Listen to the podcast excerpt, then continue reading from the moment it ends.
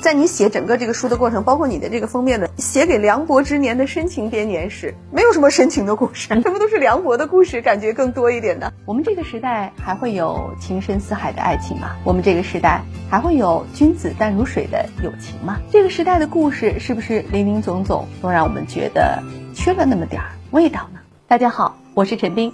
今天带来的是深情史。其实啊，在中国古典的传统文化当中，有很多能够感动我们的瞬间，但是他们藏得很深，所以呢，需要专业的挖掘者与解读人。北京大学中文系的博士、古代文学专业的作家刘立朵老师呢，就从一个非常另类而个性的角度，给我们带来了出乎意料的故事。他笔下的人物由演员万茜等演播成了非常火爆的节目《古今女子图鉴》第二季。他说啊，他研究的领域当中最喜欢的是文献学，因为那些东西比小说更有趣，呈现的可能性啊比我们的想象力还丰富，是中国古代出现过到现在已经淹没无闻而我们很少能够看到的一些故事。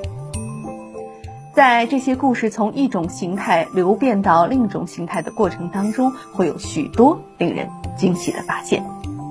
这不仅是时代赋予这些古典文献故事的意义，我们每一个人都在赋予它崭新的意义。同时，它也是语言的表达方式和价值观不同所带来的感受。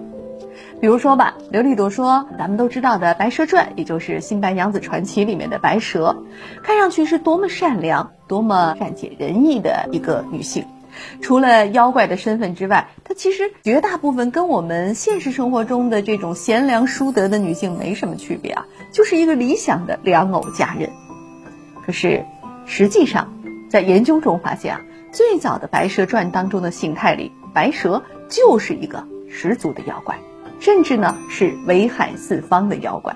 而且他跟许仙之间的这个爱情啊，也不是说我们俩从此以后在一起了，要克服一切困难，无论谁来拆散我们，我们都矢志不渝的相爱。在早期文本的形态当中啊，白娘子跟许仙两个人啊，是那种典型的大难临头各自飞，充分的暴露出人和兽的本质。当许仙发现了他的妻子竟然是一条白蛇的时候，他的第一反应就是我得去找个道士收了她。此外，就像我们熟悉的那样，还有好几百个鬼故事，每个鬼故事啊，都是一个女鬼见到了个书生就会爱上他，一个聂小倩代表了所有的女鬼，一个宁采臣代表了所有的书生，然后他们相遇相爱在一起。在刘立朵看来，这就是古代文人的一种幻想。我呀，就希望得到一个又美又不需要负责任的女人而编写的套路。那么，到底该怎样去看这古代故事和这背后的人性呢？在这样传统的叙事当中，女性又呈现出怎样的一种形态呢？一本深情史讲的到底是怎样的深情呢？我们还是来听听作者刘丽朵本人的说法吧。大家好，我是刘丽朵。深情史短篇集，嗯，呃，每一篇其实非常的短，但是我们今天会知道，在文学题材当中，短是最难的。对。你要在这么短的篇幅之内把那个表达出来，非常有意思啊！所以你这个首先是受到某些小说的启发，然后你得把它翻译了一下。对，呃，这种翻译的过程是忠实翻译，还是会含入你自己的一些思想思考？嗯，就像一开始我们所谈的，我对这个中国小说的整体失望在于，它总是把所有的故事写得很像，这些故事并不像。每一个故事，你如果抛去他想所要表达的主题，嗯，或忠或孝，没错，这样的东西以后，你会发现这个故事里的主人公竟然是这个样子的。你想到他的处境，嗯，他的这个困难，他的痛苦，他的命运，他的无奈。对，然后你你发现原来是这样一个故事，嗯嗯嗯，所以这本书整体上就是在把过去的这些故事写。就是把它的原貌，嗯，把它应该可能呈现的样子呈现出来。所以你写这些的时候，你希望读者在这里面看出这些东西来吗？对，我是希望整本书里面都是存在一种，嗯，性别的同情，是从女性的位置去出发去诠释这些故事，同时希望它引起一种同理心，就是无论你是男的还是女的，你在这个故事里面会有一种同理心，会把自己置身于每一个。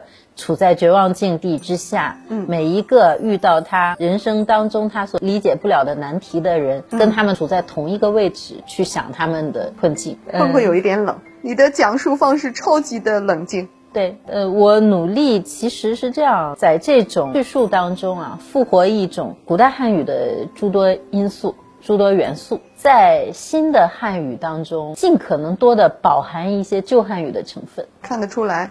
所以，你觉不觉得就是文言本身好像就比较冷？是的，它没有那么主观的东西。这可能是不是跟古人的思想也有关系？就是他一直试图用一种抽离的态度。但是我们今天在西方文学当中也会看到一种写法是要抽离的，对对吧？表述方式。